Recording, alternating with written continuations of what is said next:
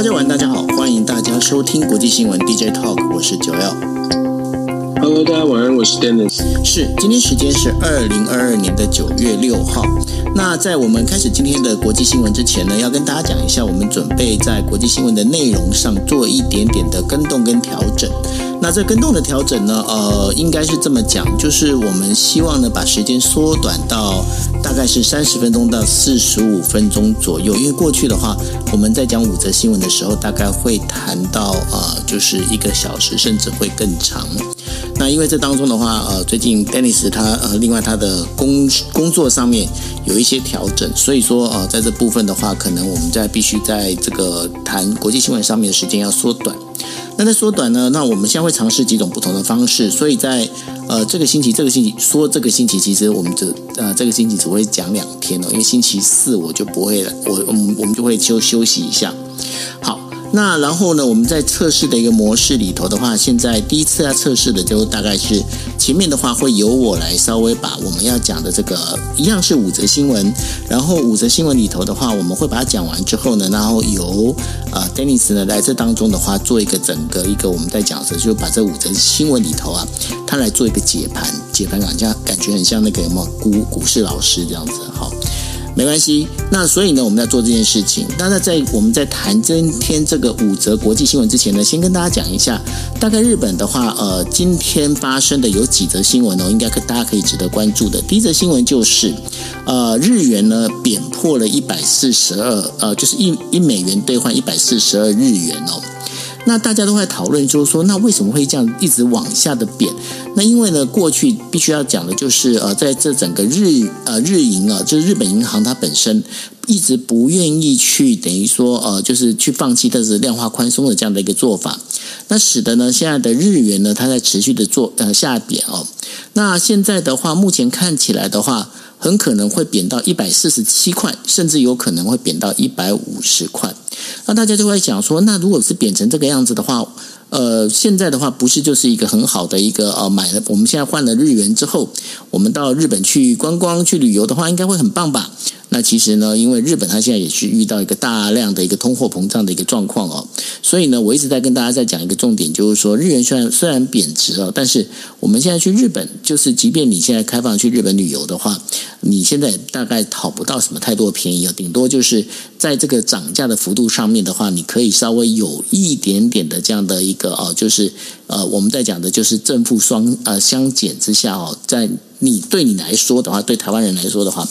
比较不会有太大的一个妨碍，但是呢，整个物价上涨这件事情已经是非常的严重。在呃日本呃新宿东京新宿这里的话，呃，在今天开始办了一个新呃北海道的展览。那北海道的大家应该知道，就北海道经常要办美食展。那办这美食展的时候呢，其实它有一个非常有趣的一个现象，因为过去美食展呢，就是都是基本上都是北海道这些东西，那有很多进口的那个呃，应该是说就从像俄罗斯过来的这一些呃，我们在讲长脚蟹啦，或者是这一些呃鲑鱼啦这些东西的话，其实这次的呃在北海道美食展里面，它都已经。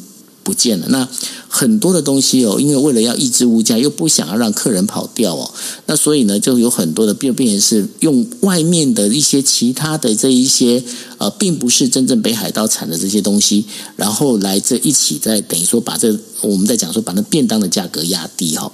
那所以呢，现在日本的整个物价状况其实面临这样的一个这个情况。那另外一则新闻的话，在日本的话，这样也被关注的，也就是说。奥运，东京奥运，它本身呢，现在出现的所谓的贪污，就是呃受贿的这样一个现象哦。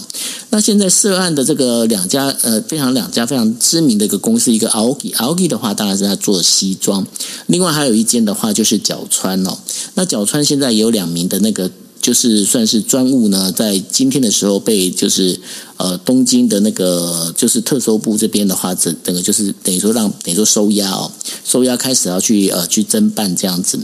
那所以呢，在这整个一个状况里面，接下来包括了就是在日本，他们其实还想要争取的就是札幌奥运哦。那现在看起来的话，呃，在民意的支持度上不高，所以札幌这个奥运这件事情大概也应该是就是呃变成泡泡了吼。那第三则，第三则在日本发生的新闻呢，其实就是呃，在我们在讲说安倍晋三的国葬典礼哦。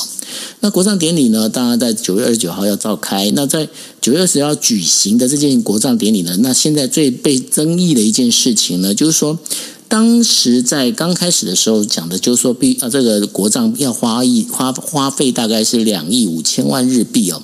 那现在呢，才呃，今天在就是在野党的这个逼问之下。才把这个包括警备的费用啊，整个加起加起来，夯邦当加起来的话，这个整个费用高达了大概是十六亿日币哦。那这件事情讲出来之后，当然因为十六日十六亿日币，这是包括了就是有五十几个国家的，包括呃这个国家的这个元首跟代表哦，他们要到这个日本来，那包括警备的费用。其实老实讲，十六亿这个这个价格，其实是在办一个国际会议的话。这个价格其实可以被接受，但是呢，问题是日本政府在做这件事情的时候，它就像挤牙膏一样，刚开始先讲一点点，然后再讲出来，那反而呢，这这对于岸田文雄来讲，这个民意支持度就会变得比较差。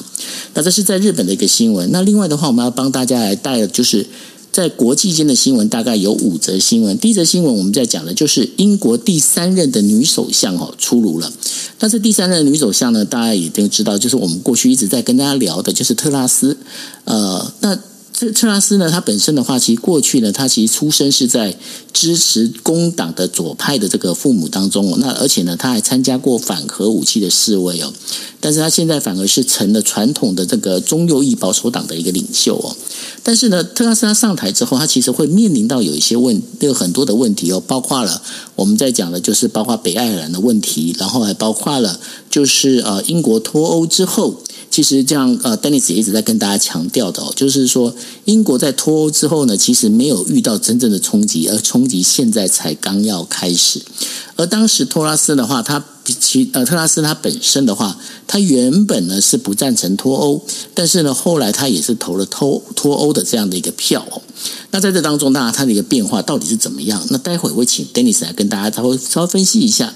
另外还有一点的话，就是德国，在德国的话。因为我们之前在讲德国的话，希望能够把这个核等于说核电站全部停掉。那现在目前运转的有三座核电站当中哦，有一座呢在年底 就要开始，就是正式要要关掉了哦。但是另外两座的话会延到二零二三年的四月。那这当中的话，其实最主要原因也是因为能源危机的关系。因为能源危机哦，造成的就是现在德国他最怕、最担心的，其实就是呢这个呃今年冬天哦。到底这个能不能好好的过这个冬天啊？对他们对德国来讲，其实是非常头痛的哦。那尤其是啊，我们也知道了，就是说在那个呃，就是德国现在的联呃联立政权红绿灯政党这当中啊，这当中里头的话，其实呃保守势力以及这个绿党的部分，其实都在里头哦。那在这里头当中，那这接下来这一个。我们在讲的这个核能，核能跟这个我们在讲他们过去的这个为了要呃绿能这件事情啊，这当中有一些冲突，结果他们该怎么去解决？吼，那还有的话，第三则新闻是要跟大家提到的，有关于就是俄罗斯总统普丁呢，他现在正在远东地区呢视察跟中国、印度总共十三个国家所进行的东方二零二二联合军演。那然后呢，普丁他其实他进去参加，包括了一个呃，就是在呃富拉呃迪沃斯托克的这样的一个训练场哦。那包括了他去那个训练老鹰的这个地方去参观哦。那另外的话，就是呃，普丁呢预计在这星期四的时候，在这个地方呢要举行东方经济论坛的一个讲话。而中国的栗战书，然后呢，还有包括印度的总理莫迪呢，也都会呃，栗战书会参加，然后莫迪他是会网上啊，在就是 Internet 上啊。就是用视讯的方式来发表谈话。那另外他谈到，就说因为这一次的这整个呃俄罗斯的这次军演里头啊，刚好也在日本的北方四岛附近哦，甚至是呃进行所谓的实弹演训哦。那这也让整个日本的话，整个防卫系统其实紧张了起来哦。那所以呢，日本的防卫大臣呢，呃，冰田他就在。接受那个日本的这个呃经济新闻的访问的时候，他就说，因为过去啊，大家如果大家如果清楚的话，其实过去日本他们把他的一个弹药库哦，还有包括了一些相关的这一些呃，就是燃料的部分呢，比较多是集中在北海道地区哦。那现在呢，开始也搬到西南诸岛，但是呢，就在今天的日本经济新闻呢，他也另外透露了一件事情，就是说日本的这一个算是日本的这个呃，我们在讲的日本自卫队啊，日本自卫队它所有的兵器里头啊，它真正就是备品能够堪用的大概只有五成。那这当中其实这是一个很大的一个危机，因为当时也是因为呃，就是包括呃这个我们在讲的就是呃这个自卫队的它本身的这一些军事费用啊被缩减。那现在呢，希望能够提高到 GDP 的百分之二。那到底这样的提高百分之二，跟因为过去我们也跟大家提过了，日本有很多的军工产业，因为没办法做输出，没办法做外销，所以呢，他们现在军工产业其实面临的破产的一个状况哦。所以说，他们有些军工产业不做了。那不做之后呢，那现在的话重新再恢复起来，有没有那么快哦？那这是一个蛮值得讨论的。那刚刚提到了有关于栗战书呢，他会在俄罗斯这边会出席这个呃，就是。我们在讲就是东方的经济论坛哦，那另外习近平也传出哦，在他会在呃，就是他会去访问那个哈萨哈萨克斯坦，那然后呢，就是会进行正式的访问哦，那这也是习近平在二零二零年一月访问缅甸以来哦，他过去都没有出，就是二零二零年一月之后，他一直都待在中国国内哦。那现在目前的话，看起来的话，习近平呢，他现在是有预计准备要出访的一个打算哦。但是呢，在呃，习近平预计出访打算的这个消息传出来的时候，那我们也都知道，在中国四川的这个光泽光泽藏族的自治区哦，发生了一个六点八级的地震。那目前的这个地震哦，传出来的灾情呢，是有超过两百五十人受伤。那目前呢，有很多的这样的，等于说哦。就是，然后有六十六个人死亡了，那十五个人失踪。那目前的话，超过四呃四万户的一个家庭呢是断电的哈。所以四川这一次的一个地震，其实状况非常严重。那甚至传出哦，就是。四川地震所形成的所谓的 P 型坡啊，也影响到我们在台南哦，台湾台南的这样的一个半导体的这个呃，等于说机器啊，这个受等于大宕机。那目前的话，这个机器好像听说是已经修复了哈。那所以呢，这整个一个地震的状况其实也是非常的严重。那过去的话，四川哦，在这个二零零八年的时候，大家知道在汶川它呃。呃，汶川它发生的一个就是八点七，都要有八点七万多人死亡跟失踪的这样的一个地震哦。但是针对今天的五则新闻里头啊，它包括了刚刚提到的有关于呃日本的这三则新闻啊，你这里面你有什么要跟大家来做解析的吗？嗯，尤其其中有几条新闻是可以跟大家进一步来谈的，就是说我们今天选的，还有你刚刚谈到的，首先是这个想跟大家谈谈这个 Charles 接任的英国的新的首相哦，他成为英国史上第。第三个铁娘子，所谓的第三个铁娘子，我们知道前面的前面的两位女性女性的首相，其实在作风上面都是相对来说是强势的，也都是保守派。那 Charles 呢，大概也不例外，一般预期大概也会走这种比较强悍的路线。只不过他的强悍路线遇到了很多的挑战，挡在他前面。其实各家的媒体，大家如果有关注英国这一次的首相的选举过程当中，也可以看得出来，他确实是走强硬路线。可是我们说他遇到什么挑战呢？之前刚刚九啊九二你也分享过，我们在 DJ 里讲了好多次了。英国脱欧之后，其实英国还没有真正的遇到大的这个经济上面的挑战，因为现在才刚刚进入到后疫情时代，所以英国脱欧之后的挑战还没来，再加又遇到了乌俄战争造成全球能源的冲击，所谓的 inflation 就是通货膨胀，对于英国来说也是很大的这个挑战哦。目前呢，英国的民生物价指数仍然在上升当中。呃，所谓的通货膨胀比例呢，在七月份也在英国是超过了百分之十。换句话说，英国人、英国人民在经济生活上面，他在生活的成本也是 cost of living 上面已经有一些冲击了。这个冲击必须要新的首相，也就是 Charles 上台之后，赶快来做一些处理。当然，他有提出什么减税措施哦。可是，一般预期，如果说在短期之内，就是接下来这四个四到四到八周吧，就是一两个月之内，如果没有出现一些立竿见影。就算不是很大的，但是至少要出现一些转呃趋势的转变，让英国的人民觉得说，哎，这些这些政策，Charles 的 Charles 的经济政策真的有帮助，有办法帮助英国。摆脱掉可能即将面临的所谓的 recession，就是经济衰退，那么 Charles 可能才会走得比较稳一点，在经济上面，这但是这是非常现实的。所以 Charles 面对到的第一个挑战就是在经济上的问题哦，再加上英国真的最近真的接下来在啊脱欧之后后疫情时代。当全球开始重新运作的时候，英国到底能不能够保持它的这个呃现在的这个稳定？相对来说还没有没有真的很很很很严峻的这个问题，会不会变得更严峻？这是 Charles 第一个问题。第二个问题，其实英国我们知道，英国长期以来都有所谓的公共公共的一些福利政策被人诟病，尤其是英国的医疗体系，在英国虽然这个有健康保险制度，可是其实我相信很多的在英国的。朋友，或者是有了解这个英国的呃鉴宝体系的朋友都知道，最近这几年呢，英国在所谓的鉴宝的制度，包括你要去看医院、看医生啊等等，这个时间都拉得更长了。这个部分也是民众呃怨声载道的部分。Charles 有没有办法来做处理？可是这个跟经济经济的这个能获利能力也就有联动的关系。然后我们也知我们也在之前在 D C Talk 也有分享过英国的罢工的事件，码头工人的罢工到目前为止是不是完全的就是已经消？销声销声匿迹，大家都已经平复了，大家都满意了呢？恐怕也不见得哦。所以从大局来说，Charles 上上任之后，在国内会遇到的直接的问题。姑且不论什么苏格兰啊这些爱尔兰这些问题哦，光是在经济上面，Charles 就去就遇到了一个很大的挑战。再者呢，在国内的政治上面，尤其是他自己在保守派阵营当中，Charles 到底有没有像他想大家想象的这么的稳固？他的政治权力到底有没有那么稳固？其实，在过程他在竞选首相的过程当中，民调一度显示他赢了百分之三十个百分点三十以上哦，三十个百分点以上。可是最后开票的结果只赢了百分之十几。换句话说，很多人。对于 Charles 比较强势的态度，或者是对于 Charles 提出来的一些政策，也不见得是完全的觉得可以接受。保守党内部其实有不同的意见，只不过在媒体上面传递出来的，好像没有这么的这么的明显。可是从投票的比例来说，看起来 Charles 在国在自己的保守阵营当中，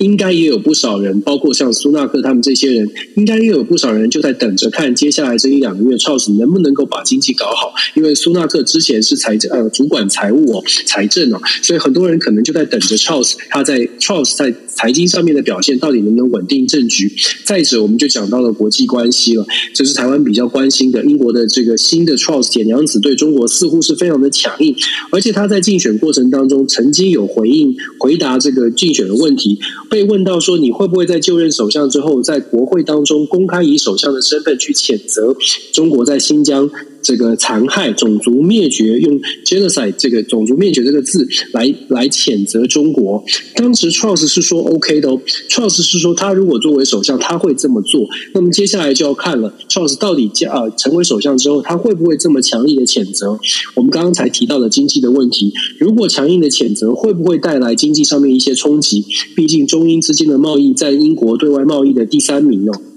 中国是英国最对外出口的第三第三大贸易伙伴国，所以如果说中英之间真的从言辞交锋演发成为贸易上面有一些有一些冲击的话，对于 Charles 来说，他要怎么他要怎么做选择？他可以继续在言辞上面选择很强硬，但是对他自己的冲击会不会会不会变成呃一个蛮大的压力？这些都是 Charles 上任之后可可以想象的难关。我们呃很乐观的说。在整个英国呢，对外关系上，Charles 代表的是会继续的强，呃，继续支持乌克兰，继续捍卫自由民主的价值，也会继续的对中国表表达英国，譬如说在人权上面啊，或者是对台湾的支持，这些都没有问题。但是 Charles 面对面对到国内的压力，能不能 hold 得住？这个是我们要观察的。因为从现在 Charles 接任的 Boris Johnson，一直到二零二五年的一月就。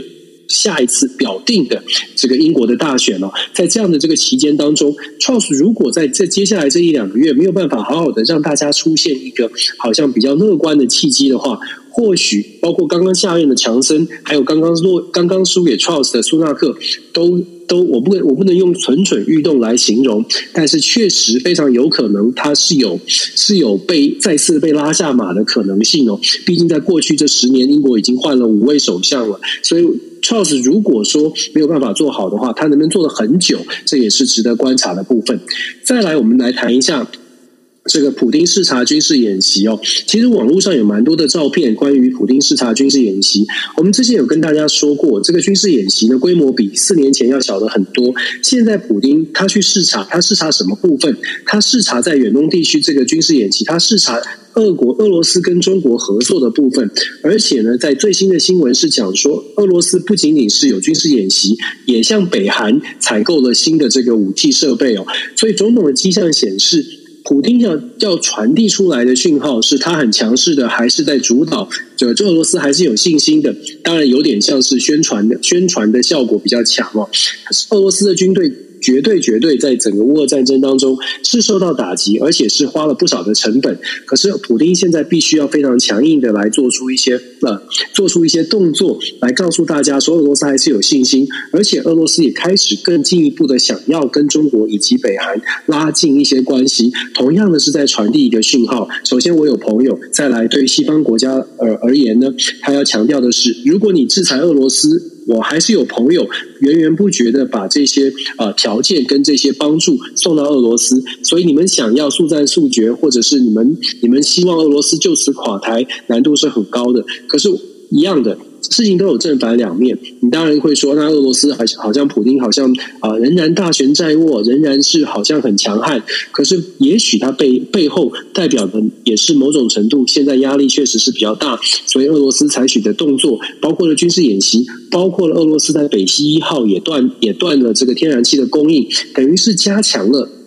这个对欧洲的影响，加强了军事演习，加强了经济的经济上面的压力。希望做到的是什么呢？我自己的判断是，俄罗斯其实也不希望这场战争无无穷尽的拖下去。对于普丁而言，也不是好事。只不过现在呃，等于是俄罗斯的这个阵营跟西方的阵营，大家都在呃。做出最做出一些新的策略，希望可以把大呃可可以把对方逼上谈判桌，而且逼上的这个逼上桌的时候，手上的筹码要稍微的少，呃，对方的筹码要稍微少一点，自己的筹码要多一点，自己讲话要大声一点。可是我我我自己的判。但是现在其实双方都会希望，呃，都会希望找到一个可以上桌的上桌的契机，所以开始有这么多的动作。再来，我们谈一下这个中国的人事跟所谓的四川的地震。首先，我要说最新的哦，我看到的消息是针对地呃四川地震的灾情呢，习近平当然有做出一些呃宣示，但是这更重要的是，在台湾的蔡英文总统以及苏贞昌院长等等哦，都有表达慰问之意哦。这一点为什么我会觉得？蛮呃蛮重要，尤其而且也是也是呃感觉起来是是呃有有示出相对的善意，不见得是说哎马上就可以进行什么样的谈判，或不见得真的有马上就有什么样的交流。但是我觉得现在的状况尤尤其是在中美的交锋竞争之下。我之前我们就有说过了，谁可以扮演这种对话的角色？不管你喜欢或不喜欢，对呃，对话总是比对抗好。那也不管大家之前在台湾看到所有的政治人物如何去评断说两岸之间的沟通跟交流，我一直都说，我觉得蔡英文总统现在带带着台湾大概最具有代表性的，以他的名名名名气来说，最具有代表性的政治人物，如果蔡英文总统递出这个橄榄橄榄枝，而且而且呢，愿意去做一些沟通跟交流。我觉得都是好事。那当然了，中国大陆的呃的政府是不是能够接受，或者是如何来评价？我觉得要有待时间的观察。考验的是，可能要反啊反过来去推敲的是，中国自己内部呢，它的这个状况是不是想要继续的强硬到底？尤其是在中美竞争之下，到底是有感受到真实的压力，还是其实中方嗯这个？底气很够，完全不用，完全不担心。呃，那就看大家怎么怎么来解读。我个人会认为，现在在中美竞争之下，高度竞争之下，其实中国大陆也感受到蛮强的压力。习近平之所以，那么接着就讲，就是跟这个跟这件事情所谓的中美交锋造成压力有关的，是习近平的出访。习近平出访呢，我们说看几个面向。这次出访不只是习近平，还包括了这个栗战书。栗战书的部分，我们先说，栗战书是中国人大委员长。他是今年七十二岁，照理来说，按照中国的这个年资哦，他应该要退了。那我们就假设他要退了。那如果是假设要退的话呢，栗战书这次的出访就有点像是 Nancy Pelosi 的呃毕业旅行一样哦。这个毕业旅行呢，要跟 Nancy Pelosi 有点互别苗头的味道。Nancy Pelosi 也是这个国会的议长，栗战书某种程度也代表了国会的议长。大家当然对于国呃国会的这个认知可能或者是形成的方法可能不同，但是栗战书如果以国会议长的身份看他这次访问的几个国家都是都是当然呃关系相对相对友好的国家，但是其中有一个国家是韩国，而且交流的栗战书交流的对象都是国会议长。也就是说，栗战书这次会去访问韩国的国会，其实他想要传递出来的讯号，同样是毕业旅行，传递出来的讯号，就像我们说的。对外是有是有朋友的，朋友是很还是很多朋友。然后呢，对于韩国跟韩国之间这一次的这个呃栗战书的出访，某种程度也在释放一个讯号，释放给西方国家。美国也许你可以找韩国、找日本、找大家一起来合作。问题是中国要跟韩国跟日本互相的交流呢？呃，你也呃，他们也不会拒绝。想要传递的是。也许西方国家想象的，大家都会完全的团结，完全的一起来抵制中国，呃，强度或许不是像。不是像大家的啊，就是像美国所盘算的这么的这么的理想哦。其实我们一直都知道，韩国在针对中美之间的竞争，他们是处于一个比较小心谨慎，又或者是说呃很担心在中美之间过分的偏向一方会对自己造成什么样的伤害。这个在韩国国内其实有不少的讨论。这个礼拜其实呃韩国的萨德飞弹防御呃萨德飞弹基地又重新开始做出一些有开始有一些活动。其实韩国境内呢也。开始出现了一些不同的声音，这点可以就从此可以看得出来，韩国或者日本，其实在中美的交锋当中，甚至是南南方的菲律宾哦，在中美的交锋当中，各自现在都在找一个让自己觉得舒服跟安全的位置，这个位置。看起来都不像是完全要贴近某一方，尤其是不完不像是完全要贴近美国，是向美国靠拢没有错，但是看起来并没有打算要完全的贴近美国。我觉得栗战书这一次的访问，尤其是访问韩国，大概想要传递出来，尤其给传递给美方的信号是，韩国其实跟我们也有。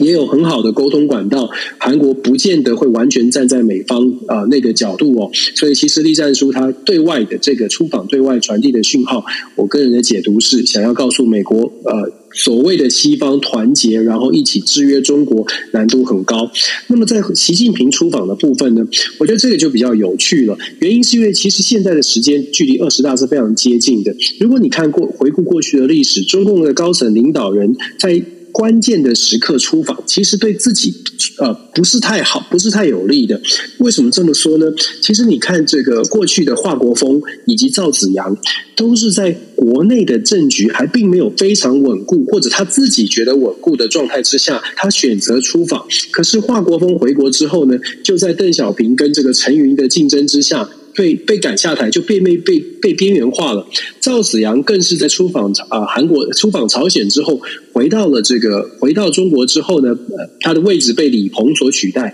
所以，如果从历史上来看，在这种呃人事交接的重要的时期，关键的领导人。关键的政治人物选择出访，他很有可能他的风险其实不小。那么，如果习近平真的在这个时间出访的话，要么有两个可能：第一个是他真的已经在二十大呃人事布局上面，他已经是老神在在，觉得我已经全部都瞧好了，全部都搞定了。那另外一种可能呢，就有可能是透过这次的出访，尤其他出访的是哈萨克，哈萨克是一个能源大国。也是上合组织、上海上海经济合作组织、上合组织的这个呃重要成员国，所以习近平如果不是我们说的第一种选择，就是已经全部都敲定了二十大，大概一个月之后，十月十六号二十大没有问题了，进入第三任期，所有的人都已经在他手上了。如果不是这样。那么，习近平真的出访，有可能就是希望可以透过这一次的出访，带回一些好消息，包括了能源供应，包括了对台呃对于中国的中国大陆的经济，是不是能够有一些协议来。带回来，让让他自己呢展现起来，好像是在经济上面有一些有一些解方，有一些更好的做法。因为现在中国内部其实经济并没有表现，并没有表现得非常好，讲得很客气了。是事实上，中国的经济其实有一些挑战在的，而且这些挑战呢，很多人都把矛头是指向习近平。所以，习近平是不是要透过哈萨克的出访，带回一些经济上面他自己也有办法跟李克强、跟其他的这个国内的所谓的经济。经济专业人士来做一些抗衡，这也是值得观察的。那当然还是跟栗战书同样出访，有一个共同的这个呃，这共同的讯号是中国现在对外还是有影响力，还是有很多的朋友、很多的盟友是站在中国这一边。大概是他们呃，我们从这个中国高层出访，然后谈到这个四川四川的部分，可以去呃，可以去思考的几个几个面向吧。那对，这就是我今天做做做的这个整个全部的解析哦，讲的比较长，大家见谅。立刻电话就响，这时间你是故意抓的吗？不是不是不是，太太太尴尬了。对，OK，好，那呃，其实呢，这当中我大概有几个简短的问题想要请教一下这个 Dennis 哦。第一个的话就是，呃，有有媒体在讲这一次的这个特拉斯他呃。当选这个所谓的日呃英国的首相啊，当中唯一最大的一个差别，就是因为他当时是挺强生，他挺强生这件事情，而且一直都没有改变，那使得就是他们党内的话认为就是说，哎，这个你是够义气的，跟那个另外那个呃就是斯纳克的话不太一样哦，这个影响有那么大吗？你是说他没有有呃没有挺强生？对，一个是挺强生，一个没有挺强生。我我们应该这样说，我们其实跟之前有跟大家分享过，强生其实，在英国的保守派呃阵营当中有很啊，到目前为止有点像是英国版的川普，到目前为止仍然掌握了非常非常铁板块的那个右派的光谱的那些支持者，所以其实你跟。跟不跟强生走得近，其实对自己未来也会有很大的影响。如果你跟强生走得近，事实上你有你有一些基础的支持者；如果你不跟强生走得近呢，那你可以想象，那接下来就会就会有人就是就会看着你将来怎么发展。然后这些极右派的，当然也就是政治行动会更加积极的人哦。所以对你来，对于任何的政治人物，尤其是保守派的政治人物来说，选择要不要跟强生站在一起，就像在美国我们看到选择要不要跟川普站在一起。嗯，这当中的话就会有一些影响，尤其是对于保守派来说，对不对？现在保对啊，就是跟对保守派来说，这个嗯，就就影响影响蛮大的，因为目前保守派还是主政嘛。是啊，OK，好，那这就是我们今天为大家带来的就是五则新闻，再另外加上呃三则的有关日本的现在的一个比较重要的一个状况哦。那我们希望呢，我们在这一次的这样的改变，我们内容形式上头，呃，一方面呃，当然就是因为我们现在工作负担其实越来越重。那另外的话，呃，就是也是希望说，诶，大家在听完我们这个国际新闻 DJ Talk 之后呢，能够呢有一个比较不一样，而且不要花太长时间，能够用。越更快的方式，能够去呃了解到这整个一个国际当天的国际新闻的一个脉动。那当然，我们也是希望大家的给我们有积极的反馈哦。大家的反馈的话，你可以留言在呃 Dennis 的这个 Dennis 的全球政治笔记，或者是留留言在我的那个粉丝页哦，就来就来谈日本哦。那这里头的话，当然我们也会都把这个这些内容的话，我们也会上传这个 Podcast，那到我们各自的这个我们自己的那个呃。就是 Podcast 的账号上头，也欢迎欢迎大家能够 follow 哈。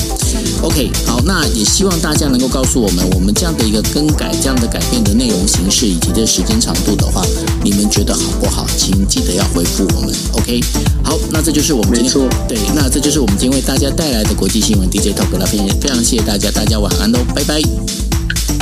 晚安拜拜。